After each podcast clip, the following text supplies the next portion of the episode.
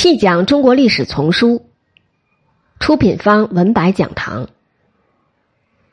翻云覆雨。元丰八年，神宗辞世，年仅三十八岁。据说元丰四五年的军事失败令他受到极大压力，故焦虑致死。此说应有部分道理。新政劳民二十年，四项用兵，王韶创取西河，张敦开武溪，沈启扰交管，沈括、徐喜、于冲、种鄂兴造西市。兵民死伤皆不下二十万。除了张敦等人在两湖开西洞算是较有成效，其他各处都是得不偿失。士族百姓死伤百万，却是如此结果，他怎么向世人证明他所坚持的革新事业之正当性？英年早逝，是奋其尽心竭力，竟不惑可以超迈祖宗、夸世子孙之伟业。可谓机智而没，故《宋史》谓其终不觉悟。至于司马光说他深悔其然，恐怕是未必有的。神宗末后，其子赵煦继位，年仅十岁。神宗母高氏称太皇太后，垂帘听政。早在西宁中，高氏即在神宗面前哭骂王安石误国，导致王安石第一次罢相。事实证明。高氏终其一生始终激烈反对新法，故而几乎在皇位交接的同时，朝廷也迅即开始了新旧党人的交替。至元佑元年（一零八六年），一年之中，司马光、吕光柱等旧党入朝执政，而新党蔡确、张敦、韩缜等被逐出中书，而王安石坐看他的新法尽废，郁郁而终。他比神宗晚一年去世。新法但凡与财政相关的，一条不留。农田水利当时自不能久行，市易法厉行废罢，保甲保马法，连革新派要人张端都以为一日不罢有一日害，废之亦无争议。只有青苗、免疫两件，得势的旧党人物内部争执分歧。废青苗法前后争议半年，范纯仁认为青苗法有助国用，可姑且沿用。可见，由财政上的用处来判断法令的价值，不是新法派的专利。此说打动了高适，司马光则无可无不可。不过，朝中人士绝大多数持坚决反对态度。半年之中，上书无数，却无法改变高氏的态度。直至苏辙说服司马光，在高氏面前抗声责问，才扭转了局面。免疫法的境遇则相反，多数人认为此法尽管有许多不便，但差役法未必好到哪里去。当时从差役改成免役，行用逾十五年，民间已经习惯，即便再改回差役，也需有个渐进的过程，不可仓促。但在司马光的坚持下。立即废除了免疫法。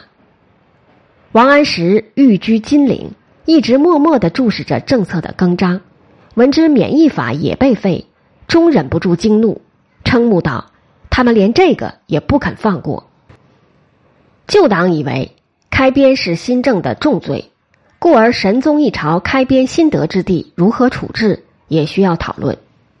适逢元佑元年，西夏请求归还旧地。朝中由此展开激辩，仅寥寥数人支持还地，但在文彦博、司马光一力主持下，还是归还了部分边地，包括陕西延州北部的细服图寨、米脂寨、庆阳府安江寨及河东的嘉卢寨。前三者是种鄂所得之地，在衡山南面。后者是由河东的前沿林州、抚州西向跨越黄河所占，深入西夏之境，有桥头堡的作用。至于较靠近内地的绥德城，宋还希望建以屏障。王韶向西面所辟的西州、兰州等地得自吐蕃，故而宋拒绝归还。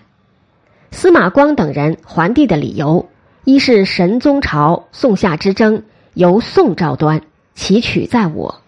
二是所得之地很难守御，留之不还，必将耗去大量资源。神宗朝开边不能算是成功，是因所得远不足偿其所失。然而死亡数十万人，耗去巨量国帑，形势总算有所改善。一旦弃去，当然不能看作理智的行为。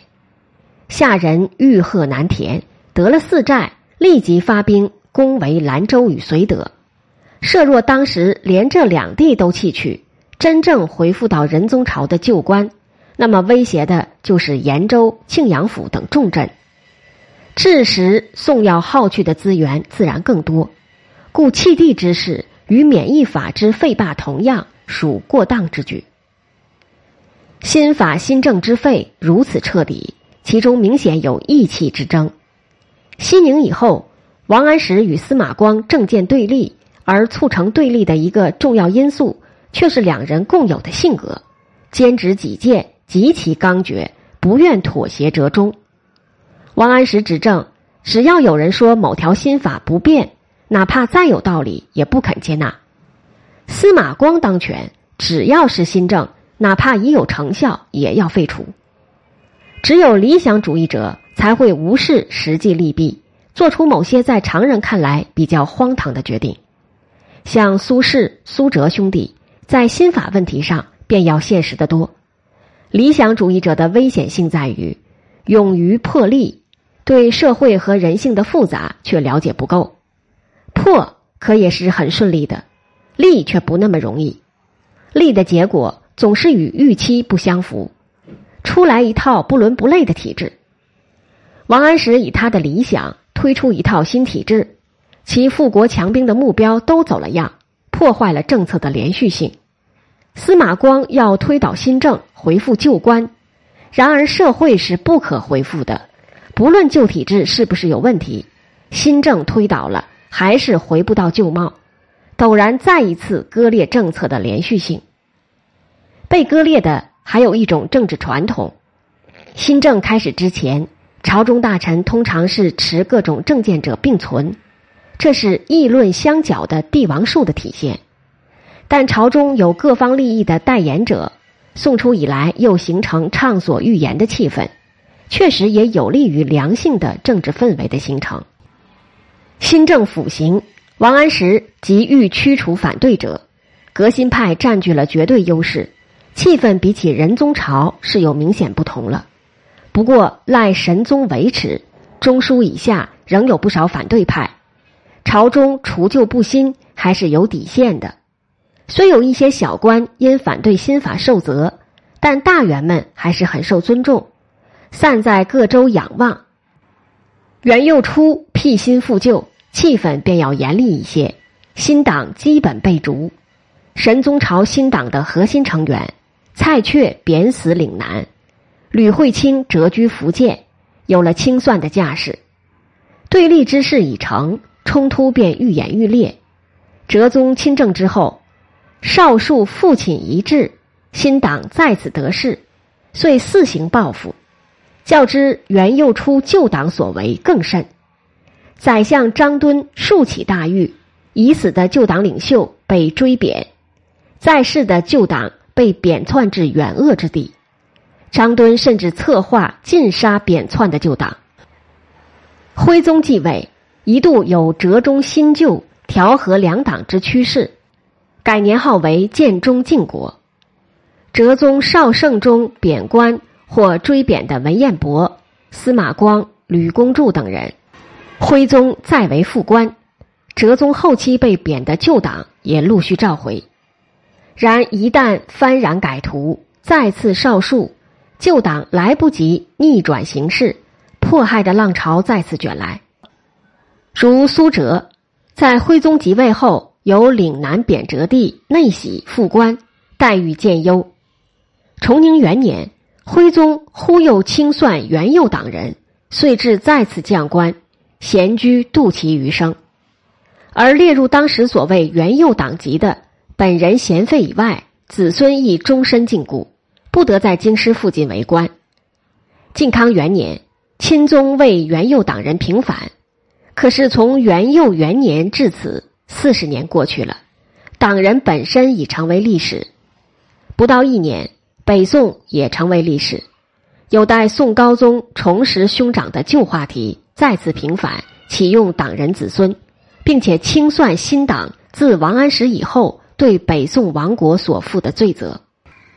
哲宗元佑初、绍圣初、徽宗建中靖国、崇宁初，政策多次翻转，欲往后欲坚决彻底。当熙宁初。新法派为施政便利而欲统一朝中的政见，他们是在制造较前远为不宽容的政治气氛。经过两派的相互激荡，不宽容的程度渐甚，由难以共事到无法共存，再发展为一方驱逐另一方之后再加以迫害。而官员存身于朝中，又需表明立场，就事论事的中立态度。从西宁以后，愈来愈被双方所排斥。这种戾气使朝中的主流政见在两个极端之间摆动，对于宋政权的稳定统治无疑不会有好处。